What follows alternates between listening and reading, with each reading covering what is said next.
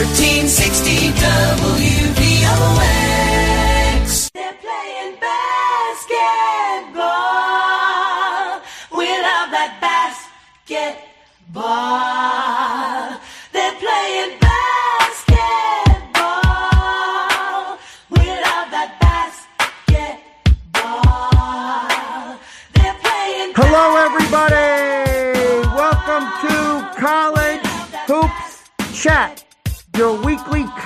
Basketball radio show here on WVOX 1460 AM, my favorite radio station. I'm the host, Jim Massano. We're going to have another fun show for you tonight. We got three really great guests calling in. At 810, Derek Howard from SB Unfurled. That's a St. Bonaventure blog podcast website. At 820, Patrick Madden from the Big Big East blog, who does some excellent work covering the Big East Conference. And at 830, Mike Surrett calling from the Providence Crier, covers Providence basketball. So we have a lot of really good guests. And let me jump right into some issues before the callers start. Uh, Feast Week was last week. Uh, Feast Week is a bunch of tournaments over Thanksgiving week. I could do a whole hour show on Feast Week. I'm going to pull out three quick games in the three minutes I have before the first caller calls in. Number one, did you see Dayton beat Kansas? Did you see Dayton beat Kansas? It was the most crazy last second shot where Mustapha Amzil uh, kind of dribbled around the court as the clock was running down, just kind of threw the ball up at the net. It bounced around the rim on the back backboard and fell in for Dayton to beat one of the best teams in the country, Kansas 74 73. It was one of those shots that if it happened there in March Madness, the NCAA tournament, people all over the country would be talking about it. Next, locally, Iona College beats Alabama. I'm going to talk about that with Kenny from Rye later in the show. But Iona beats Alabama 72 68. Alabama, who beat them last year in the NCAA tournament. Uh, Iona got even with Alabama under Rick Pitino. Huge win, second biggest win in the history of Iona College basketball. If you ask me what number one was, that was February 21st, 1980, when Iona beat Louisville at Madison Square Garden 77 to 60. Uh, that's the biggest win. This past Thursday on Thanksgiving night, when they beat Alabama, that's the second biggest win. They beat number 10 Alabama. All right, the third game I quickly want to touch on Duke beat Gonzaga. These are clearly two of the very best teams in the nation. It was a terrific basketball game on Friday night, late, started like 10:30. Duke over Gonzaga 84-81. Great game. If you watched it, you would have really enjoyed it. A Couple of factors that mattered in the game: turnovers uh, was a big advantage for Duke. 17 Gonzaga turnovers, only eight uh, for Duke. Uh, the turnovers probably decided the game. Although in rebounds, Gonzaga out rebounded Duke. But a couple of things I want to mention on this game before we take our first caller. There was so much talent on the court. These very well may be the two best teams in the nation. Uh, Banchero and Holmgren are the two star freshmen that were in the game.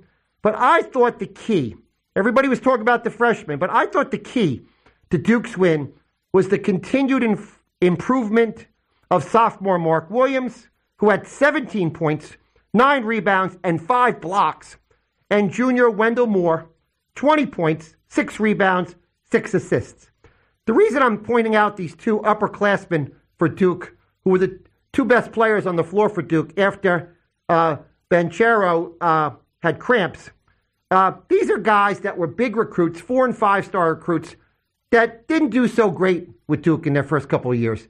They stayed, they did the player development with Coach K, and here they are leading Duke to upset number one, Gonzaga. We've talked all year about continuity. Duke won that game because of continuity. Their two senior players made the difference. A great basketball game. Uh, Duke won that one, but I think both Duke and Gonzaga are very alive to win the national championship this year. All right, Chuck, do we have our caller? We do. All right, so let me go to the phone line and take our first caller of the night. Good evening. How's it going, Jim? Is this Good to be Derek? back. This is, yes. Hi, Derek. Uh, Derek Howard from SB Unfurled website, podcast, Twitter.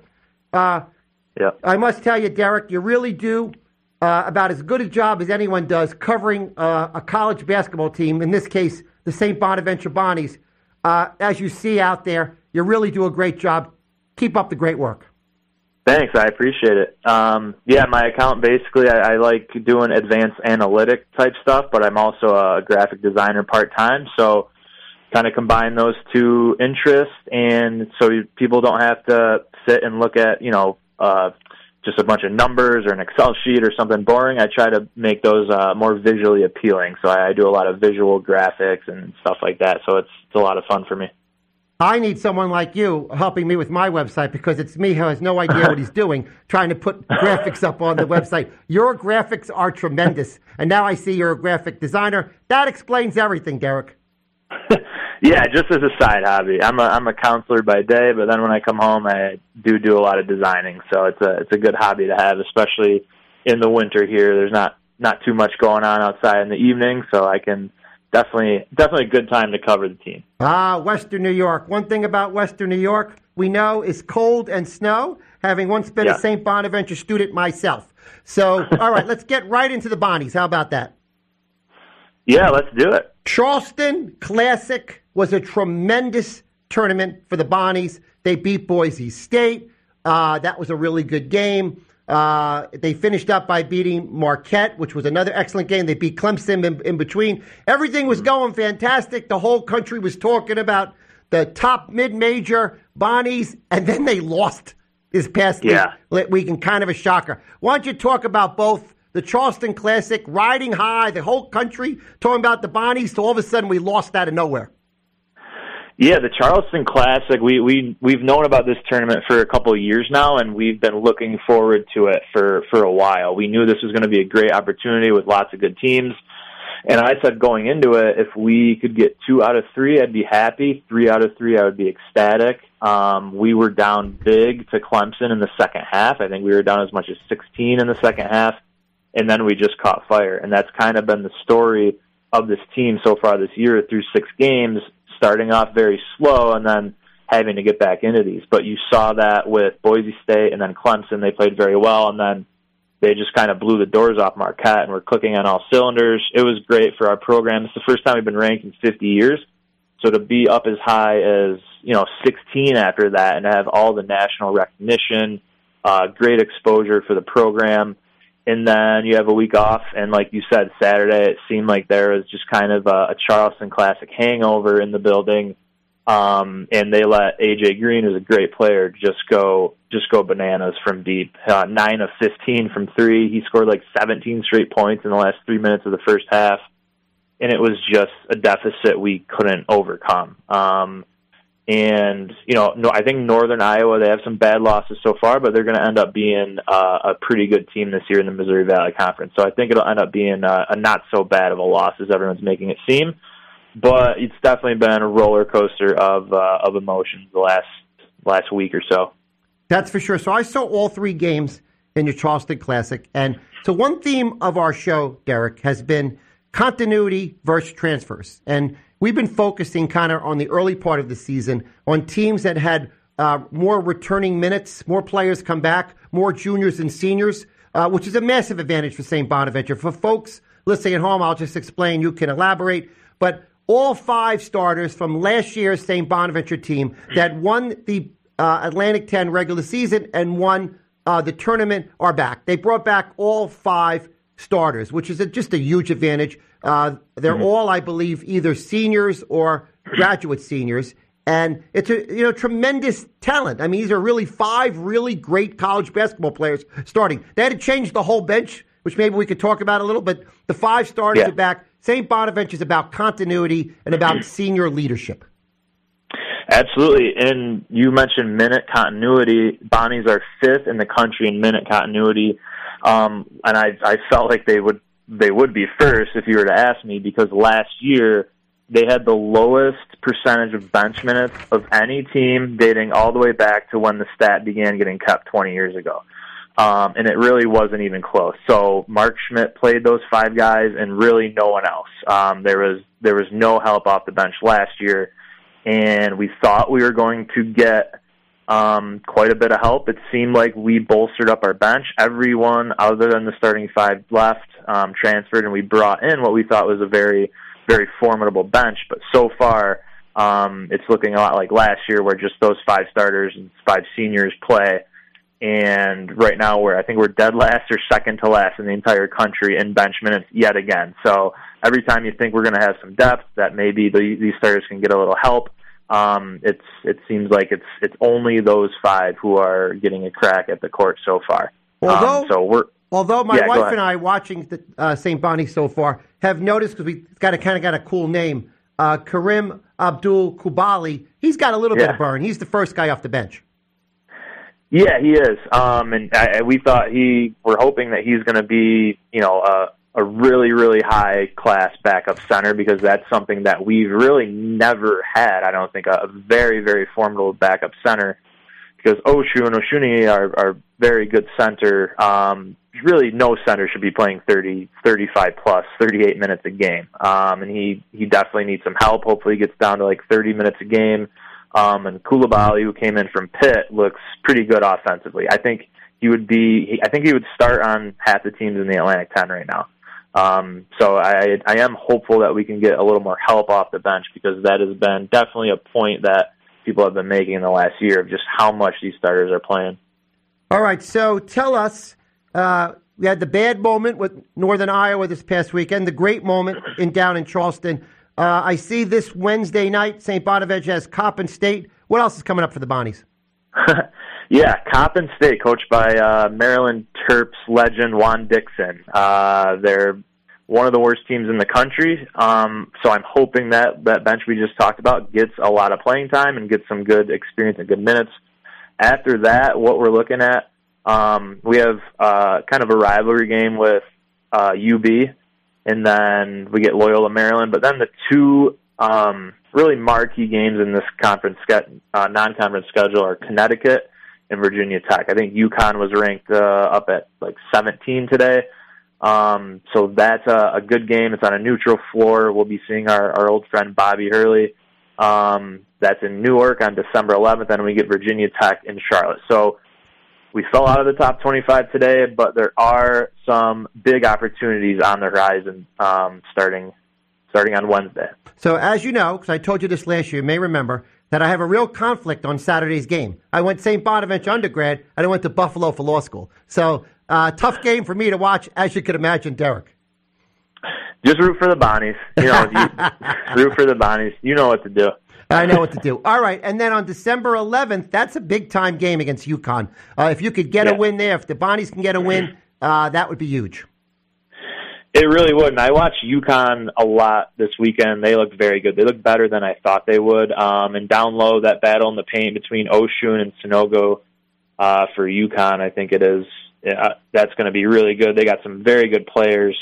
Um, so I, right now, UConn looks like they could be a top four, top five seed in the NCAA tournament. They're that good. They look like they're def- they could definitely get to the second weekend. So this is going to be a big measuring stick. I think they're one of our peers this year in, in that range of uh, of rankings if you're going by team. So it's that'll definitely be a good one. All right, so December 11th, UConn. December 17th, huge games for St. Bonaventure.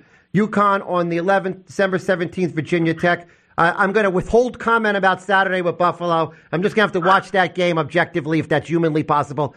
Uh, Derek, thank you so much for calling in. Thank you so much for coming back this year. You helped us last year. Let's keep in touch and let's keep talking about St. Bonaventure basketball. Definitely, anytime. Thanks for having me. Go Thanks so much. Go Bonnies. Yep. Thank you, Derek.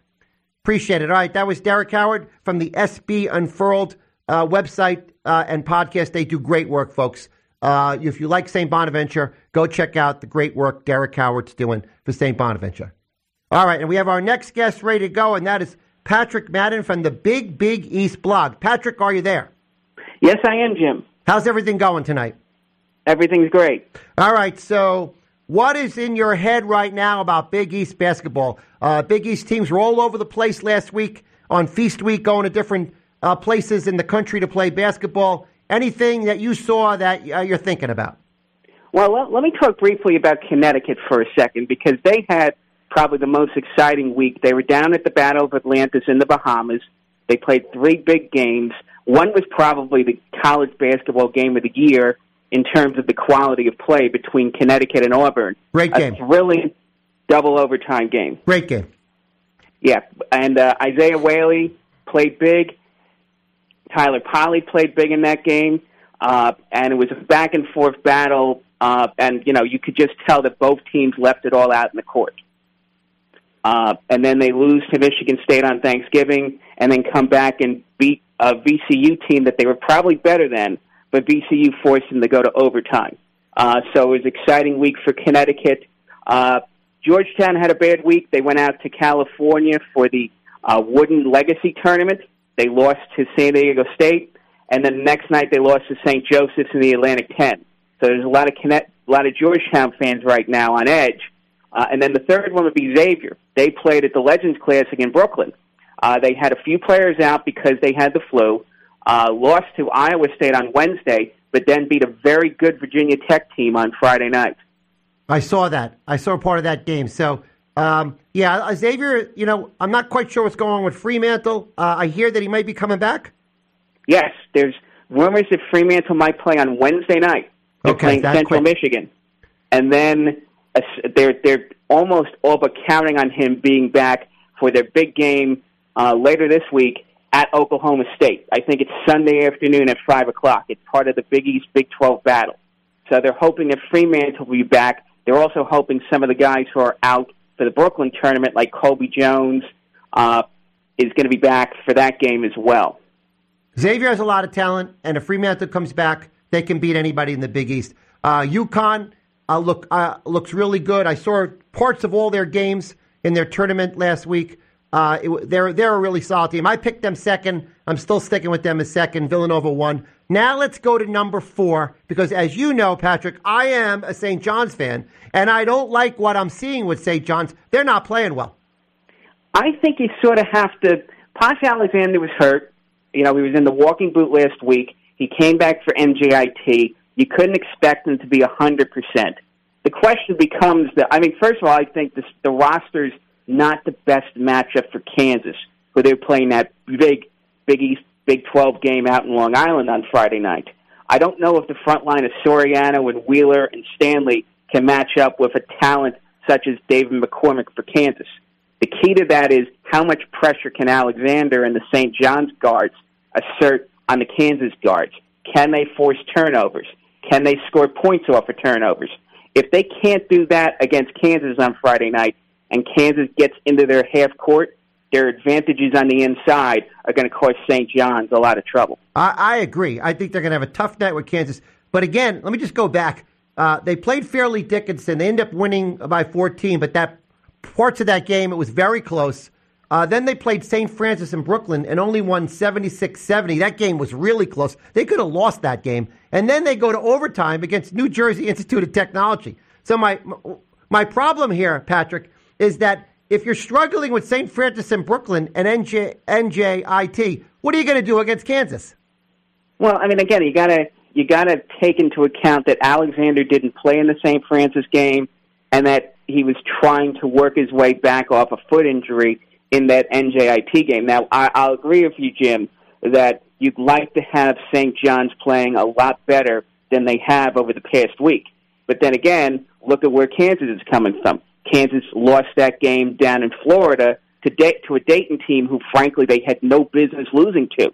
So Kansas is going into that game at the Garden with um, at, at UBS out in Long Island with some similar issues to what St. John's is facing. They struggled with Iona yesterday. So Uh, I agree. mean, in that sense, I mean, Kansas is not coming in their best, and St. John's is not coming in their best. The question is because Kansas is better man to man on their roster, will they have enough talent to offset a great atmosphere at St. John's? It's basically going to be the biggest non-conference game St. John's plays this year, and probably their last chance to impress the NCAA tournament committee with a quality non-conference game. So, just I know it's not a Big East, but let me just take a, a minute and say, Dayton, what the heck? They lost by games to UMass Lowell, Lipscomb, and Austin Peay.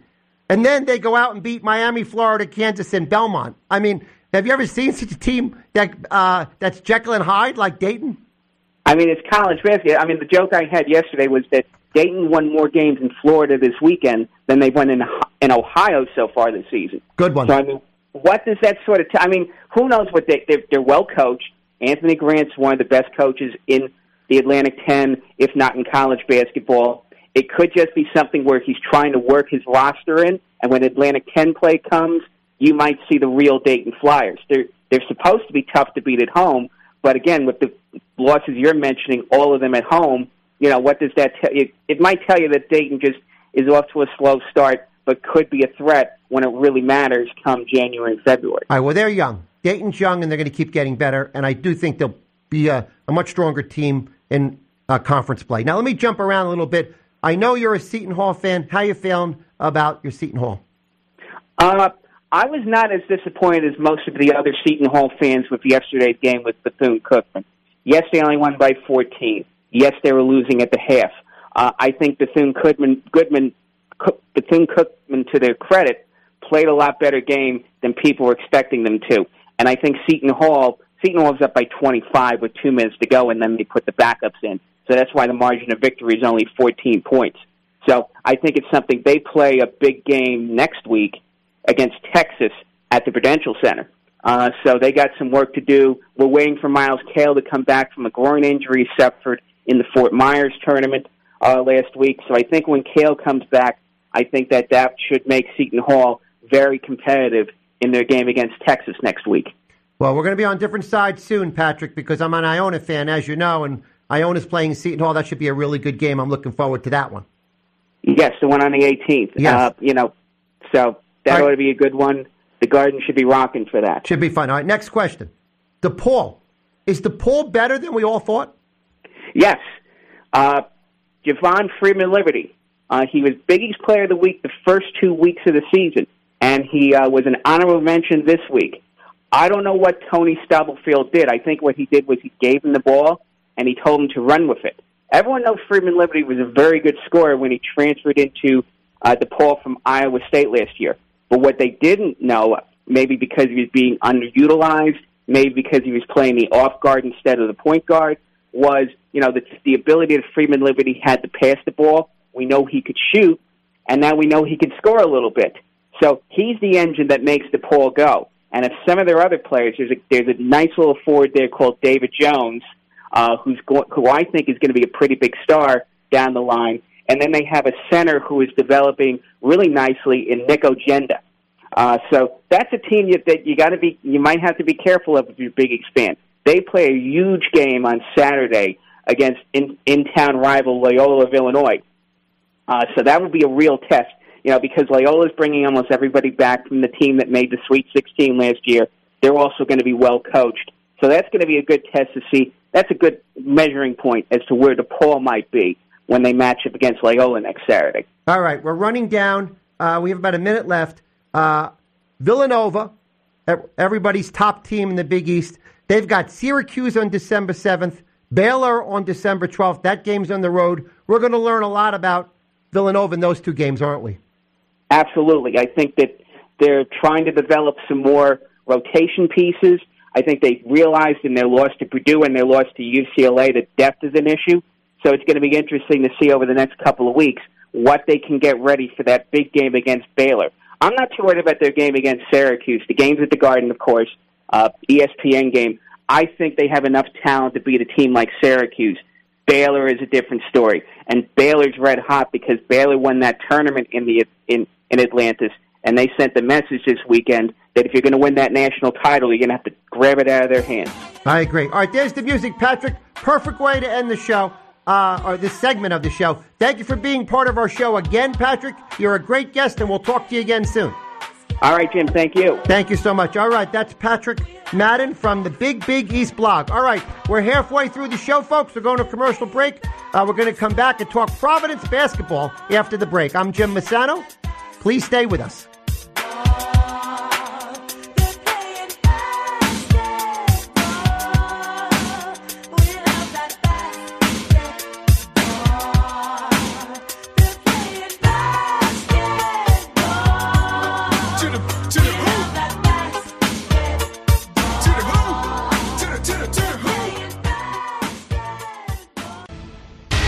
Fun in the morning. Good morning, Westchester, with Dennis and Tommy.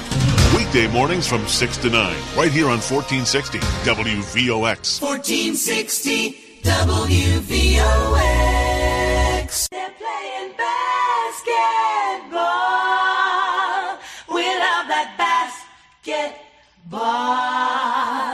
They're playing basketball. Okay, folks, it is Jim Massano, the host of College Hoops Chat. We're just beginning the second half of our show tonight, and we have a guest on the line, and that would be Mike Surratt from the Providence Crier website and podcast. Mike, are you there? Yes, I'm here, Jim. Thank you so much for calling in and being part of our show. Of course. Thanks for having me. Great. So, Providence Friars, you've got a, a really well done podcast and website, The Providence Crier. Uh, why don't you tell everybody about uh, your website and podcast? Yeah, absolutely. Uh, I worked for the PC Hoops team. I graduated in 2012, and um, you know, after that, I I love sports, so I decided to do a blog to follow the team. Um, so we got a blog, and then did a did the podcast about three years later, and uh, yeah, just have a lot of fun covering the Friars. Absolutely, and they're six and one, your Friars. So you're off to a nice start. Only loss is to uh, Virginia, uh, although um, you got a nice win against Wisconsin. I thought that was something that made all the Friar fans very happy. Other than that, you got wins against Stonehill and Fairfield and Sacred Heart, uh, New Hampshire, uh, Northwestern. Well, that's a good win too, 77-72. So you got a bunch of good wins. Uh, so coming up, I see uh, that you've got Saint, uh, you got Texas Tech. That's going to be a tough one, I think, for uh, Providence, but certainly a winnable game. Yeah, absolutely. I mean, you know, PC the last few seasons have had their struggles uh, early on in the season with some head scratching losses, but uh, so far so good. The Wisconsin win was huge. Um, uh, you know, beating the Northwestern's a nice win as well. You know, having Virginia uh, hit you with their pack line defense and hold you to 40 points wasn't so nice, but yes, huge week ahead for the Friars. Um, the Texas Tech game, they come in undefeated. Um, they haven't played too many, you know, uh, competitive opponents yet, but they're six and zero. You know, they t- score a ton of points per game. Um, have just been really been beating beating the brakes off the teams they've been playing. So certainly will be a tough test for the Friars at the Dunk on Wednesday night. I agree. I think that's going to be a really good game. Uh, we don't really know that much about Texas Tech, but you look at the roster. Uh, they brought a lot of transfers in with the new coach after Chris Beard left, so that's still a solid team. That's going to be a real challenge uh, for Providence. The other, I also thought this last Saturday night, you know, St. Peter's, you uh, Providence beat eighty-five to seventy-one. That's a very good team. Uh, you, that's not a team uh, that loses usually by fourteen points. Uh, they they're competitive with anybody, so that was a good win too. Yeah, for sure. I mean, you know, PC's faced two teams now in the MAAC in, in Fairfield and uh, St. Pete's, and I was impressed with both of them, to be honest. Especially St. Peter's. Uh, I thought their defense was excellent. It Um, is. They're just the just the way that they uh, pressure the ball. Um, you know, really gave us fits for early on in that game. Absolutely. So then, um, after Texas Tech, you got Rhode Island. Uh, Rhode Island's a good Yep. team. That's another tough test, and it's kind of like a rivalry game, right? Oh yeah, it's. Uh, I would say it's probably one of the more underrated rivalries in college basketball. Uh, the the battle of the Ocean State, PC URI. Um, you know, PC's had somewhat of a stronghold, but but URI's got a couple the last few years. Um, but they didn't play last year, so and URI, uh, URI fans are quite upset about that. Um, but uh, they, they claim that PC, you know, held them off the schedule. But the rivalry is back. It'll be at the Dunk on Saturday two great games this week for the Friars. Uh, I mean, I'm really excited. I agree. Texas Tech on Wednesday um, at home, and then uh, both games are at home. Rhode Island on Saturday, December 4th. Uh, those are two good tests. We'll know more about Providence after those games. After that, Vermont's always tough. Uh, they've uh, always been a solid uh, mid-major team. Then you got Central Connecticut State. You better win that one. And then December 18th, we're opening the Big East. Yeah, I know. It, it, it's amazing. It's already here. Um, yeah, so you know, PC has a chance to at least you know win either win out or lose maybe just one of the remaining games in non-conference could put them in a great spot to start the Big East. And yeah, just like you said, uh, December 18th at UConn. Um, it'll be the first time PC and UConn meet with fans uh, for a handful of years now. So Right. exciting. So we like Providence here at College Hoops Chat. We have Kenny from Rye, who's our, our infamous caller, who's called every show uh, for two years now. And we have Peter DiBiase, who also one of our callers. Uh, Peter is currently a student actually broadcasts the games for the student radio. So he's a very impressive young man. Uh, so we do follow. I have to tell you, the one game that really shocked me, you brought it up already, but uh, I was a little shocked that Providence could only score 40 points against a University of Virginia team that's actually kind of struggling in the season, uh, surprisingly. Yeah, you know, it's funny you say that because I uh, we did a podcast episode after the Northwestern game, and my prediction was, you know, m- maybe not so much prediction, but my biggest fear was us scoring 40 points against Virginia. And what happens? They end up scoring Wow. 40 points against Virginia. Um, you know, you're right. Virginia's not the Virginia team that we've been accustomed to the past uh, few seasons. I'm actually uh, I got them on right now in the background. They're losing to Iowa, but um, you know, something about Tony Bennett and his pack line defense. I, I just had a bad feeling that that that our offense could be in for a long night, and unfortunately, that was the case. I agree. All right. So when I watch Providence, the guy who jumps out at me because he's like an old school Big East big man is Nate Watson. He's back again. He's got a ton of experience. Uh, tell us about Nate Watson. Yeah, I mean Nate Watson's just been phenomenal pretty much throughout his entire PC career. Um, you know, he, he's battled some knee injuries uh, over the past five seasons, but he's fully healthy this year. And man, oh man, I mean, he's a load down low. Um, you know, you, you look at this college basketball season as a whole. So many good big men out there. Yet here's Nate Watson, and I think when it's all said and done, he he could be up there as a top five, top ten big in the country. And you're talking about a season where we have a ton of good bigs between Timme, Cockburn, and you name it. So um, Trevion Williams, to to name another. But uh, Watson's just been a force. He he shoots close to seventy percent uh, around the rim, and I mean, can't, can't ask for much more than that, right? No, he's a really good player, and, he, and he's been for years now. Uh, he's kind of Yep. old school player, and I like to see him. Uh, so I guess the other guy that when I've watched Providence this season uh, seems like a really strong transfer that adapted very quickly uh, is Al Durham, who the, uh, Providence got from Indiana. Yeah, absolutely. Uh, you know, we saw Al Durham in um, the, the the holiday tournament that we played in last year, and he he killed he killed uh, the Friars. So Ed Cooley was thought to himself, why not? Let, let's bring him aboard. And uh, at IU, you know, he he didn't get a ton of opportunity to have the ball in his hands a lot. And that's what he was looking for when he came to Providence.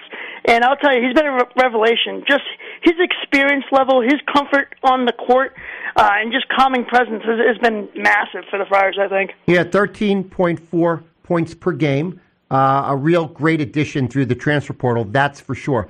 Now, last now last year I uh, saw Noah Horchler play a bunch of times because I'm a St. John's fan, and he's one of those guys on the court that he's kind of annoying when he's on the other team, but you'd love to have him on your team. And I see he's averaging uh, 11.9 points a game, so he's really kind of stepping forward as not just uh, a role player, he's uh, starting to become a bigger scorer. Yeah, absolutely. I mean, Horchler came in from from North Florida two seasons ago, and at first it took him a while to to get used to the speed and physicality of the Big East. But um, you could see it towards the end of last season that he was really coming on, and now this year, I mean, he's really putting it all together. He had his probably his best game as a as a Friar against St. Peter's, twenty five points, eleven rebounds, five assists. Um, he's you know, he's a perfect fit to complement Nate Watson because Nate Watson, like you said, back to the basket scorer, whereas Horchler is, you know, pick and pop, can shoot the three, um, you know, and can also score inside as well. So he's a little inside outside. So I think he complements Nate really well. All right. So my next question: ha- having watched Providence a lot as a Big East fan the last couple years, it always seems to me that what holds Providence back from being a clear NCAA team the last couple years is point guard. Uh, I think Jared Bynum's your point guard. Uh, how's that going? Yeah, I mean, you know, Bynum came over from St. Joe's, uh, t- took the reins as a starting point guard last season, and then he had a uh, a hamstring injury that kept him out nine games, and PC ends up going three and six in those games. And in shortened season, three and six is uh, not what you want to see. So, you know, Bynum's been up and down a little bit, but uh, you know, he's a guy that keeps. I feel like with more experience, more repetition, he's only going to get better. And you look at, um, you know, Luwane Pipkins came over from UMass to Providence uh, COVID season um, before the season was cut by COVID, I should say, and it took him a while to, to get it going too. And then he was unbelievable down the stretch. So I think Friar fans are are looking uh, for the same out of Bynum, and you know he he's definitely a guy that can be a table setter for this team. So Okay. definitely an important piece. I, I, I, critically important, right? Because you, uh, the point guard's got to make this team go because you have a, a lot of other players on the wing and down low, like Nate Watson, that you know are going to be uh, the type of players that are going to help you win a lot of games. The question is the point guard. So I'm always watching Jared Bynum. All right, my last person I want to talk about because my son goes to the University of South Carolina. They got a transfer, Providence did. Uh, Justin Minaya from South Carolina. I'm a big fan. I just noticed as I'm looking at the stats, he's averaging more rebounds than he has points. I don't know if I've ever seen that before, but he's a great role player. He started for South Carolina. Uh, what do the Providence fans think about Justin Minaya? Yeah, I mean, w- one thing that that's usually characteristic with an Ed Cooley coach team is one that's very good defensively. Uh, in Ed Cooley's 11 seasons, he's had a top 50 KenPom defense, um, I, I believe, eight times, and uh, last year they did not. So I think it's it's no surprise that Cooley went out and got a guy like Justin Minaya from South Carolina because he really brings you know, great defense, great hustle, makes those those dirty plays. He's really a glue guy for for PC, and unfortunately, he was out with an illness in the last game. Uh, PC probably could have used him as the game was pretty close in the first half. So, Absolutely. but M- but Minaya's been a great a great asset, I think, uh, and I I just think he fits the culture of PC, and you know, a, a good a similar player, uh, LaDontae Henton, joined the coaching staff this past year. So hopefully, you know, he can help Minaya even more. Okay, last question because we're bumping up against our break. The question is Do you think Providence will make the NCAA tournament this year? Yes or no? Yes, I do. I think they'll find a way. All right, Mike, thank you so much for the call. Let's keep in touch. Hopefully, we'll get you back on the show another time. All right, Jim, I appreciate it. Thank you. Thanks, Mike. All right, Mike from Bye. the Providence Crier. All right, I'm Jim Massano, College Hoops Chat. We're going to our final commercial break, and then we're going to come up and finish the show uh, with some more callers. We'll be right back, folks.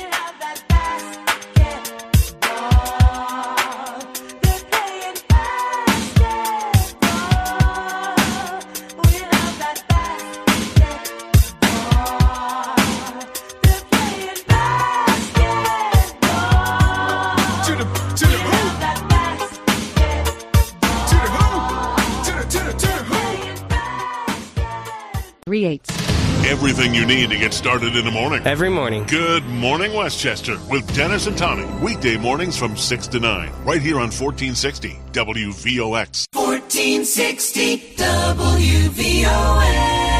They're playing basketball. We love that basketball. They're playing Okay, folks, we're back for our final segment of the show. I'm Jim Massano, the host of College Hoops Chat. We're here every Monday night from 8 o'clock to 9 o'clock. Thank you for tuning in and being part of the show. And I understand our number one caller is on the line, and that would be Kenny from Rye. How are you, Kenny? James, how are we doing? Very good, thanks. I hope you enjoyed having the Providence Crier on the show. Yeah, he was he's, he was a great guest, and as I mentioned to you before, he, he does a really really good job in, in his uh, blog on writing after the games. You know, very very good insight instead of just repeating kind of the scores and everything else like that. So I've enjoyed reading it recently. So how do you feel about this Texas Tech battle on Wednesday night for the Providence Friars? You know, I've been looking them up. I, I haven't seen much about them. I mean, obviously they have a good history. Obviously they lost their coach, as you mentioned. Some transfers. Obviously that that that's obviously they're going to be their struggles incorporating you know a wide range of transfers.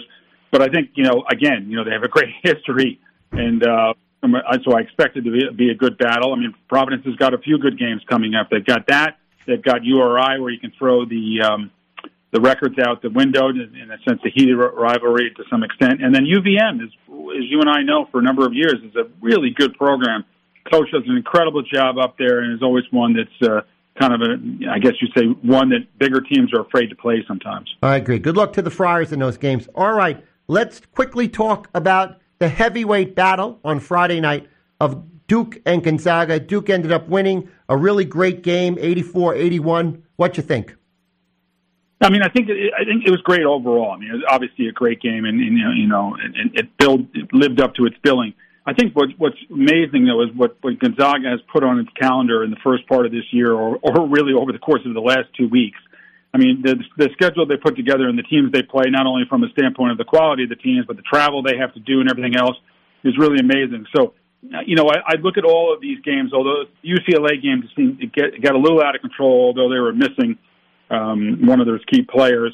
Uh, you know, I think you look at you look at all their games, and you'd have to say, you know, clearly this is going to be an enormous benefit for them. Obviously, they go into a conference that is clearly not as strong as any, anybody else r- relative to the ACC, the Big East, the Big Ten, but these games give you a measurement of where they are, and from a perspective of what they're going to do, you know they're only going to get better throughout the year through practice and games. So I think it was a great game, and Duke has lived up to what, as many have said, is, is um, Krzyzewski's last year and the best roster he's had in a number of years. So we'll have to see how that plays out. Uh, but they lived up to the billing of what I've seen so far, and, and I think in them going into the ACC tournament are the clear favorite. I was really impressed with Mark Williams in that game. 17 points, 9 rebounds, 5 blocks for Duke. He's someone that started slow last year as a freshman, played much better like in the last few weeks, but you kind of forget that, that he got uh, much better by the end of the season. That's that old line, Kenny. Uh, there's no freshman uh, in February in college basketball. They're, they're practically sophomores at that point. Uh, but he played great against Gonzaga.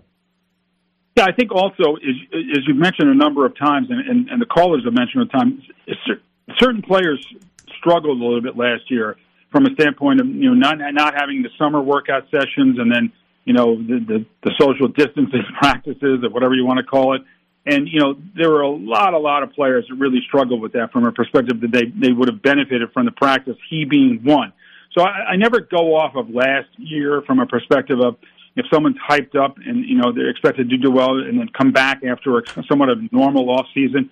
So Williams is playing up to his billing and, and obviously benefits yearly.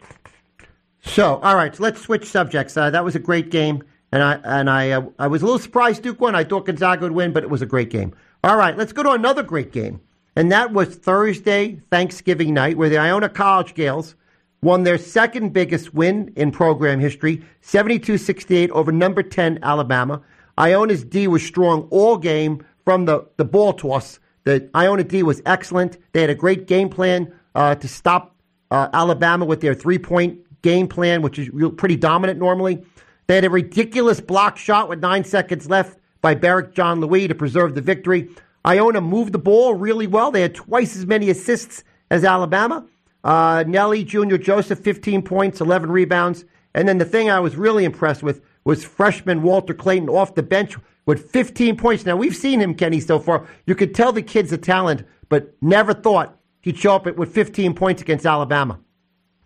Well, particularly because he had 12 points in total over the course of the first handful of games. So obviously that was a big shock. Sure. And I think, as you were mentioning, from Iona's perspective, and I think uh, you know Coach Pitino has mentioned that they- they're not the greatest outside shooting uh, team.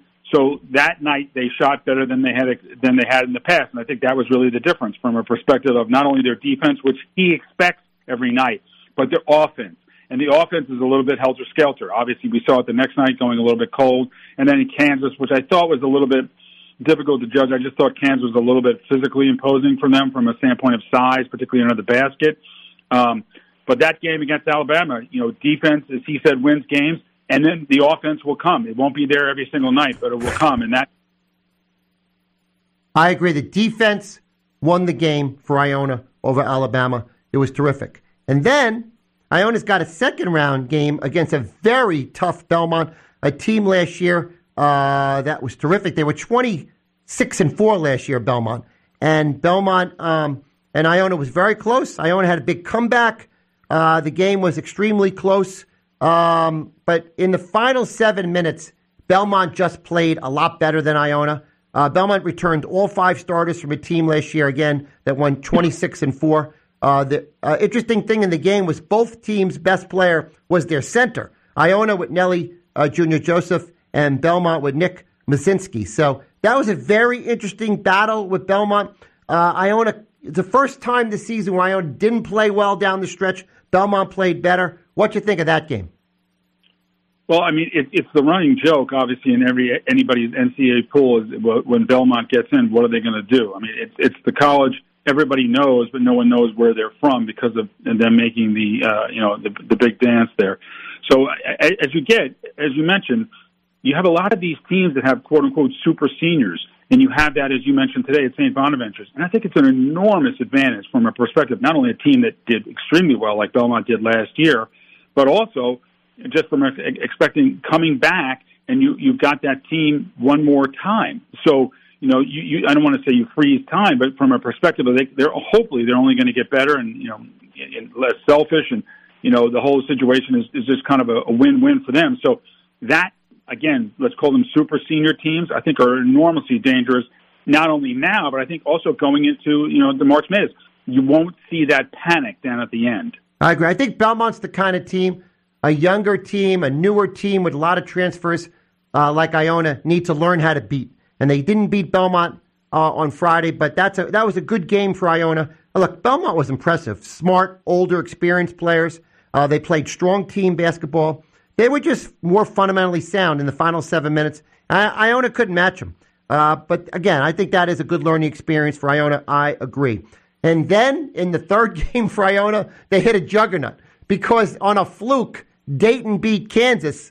They end up playing uh, Kansas in their final game when probably would normally everyone expected it to be Dayton. Uh, Kansas played uh, very well, and it was a tough game for Iona. They didn't really match up well that night. Yeah, I mean, again, I, I, I watched it in piecemeal, and then I watched the highlights. And the one thing I took away from it, as I mentioned earlier, is just the physical difference.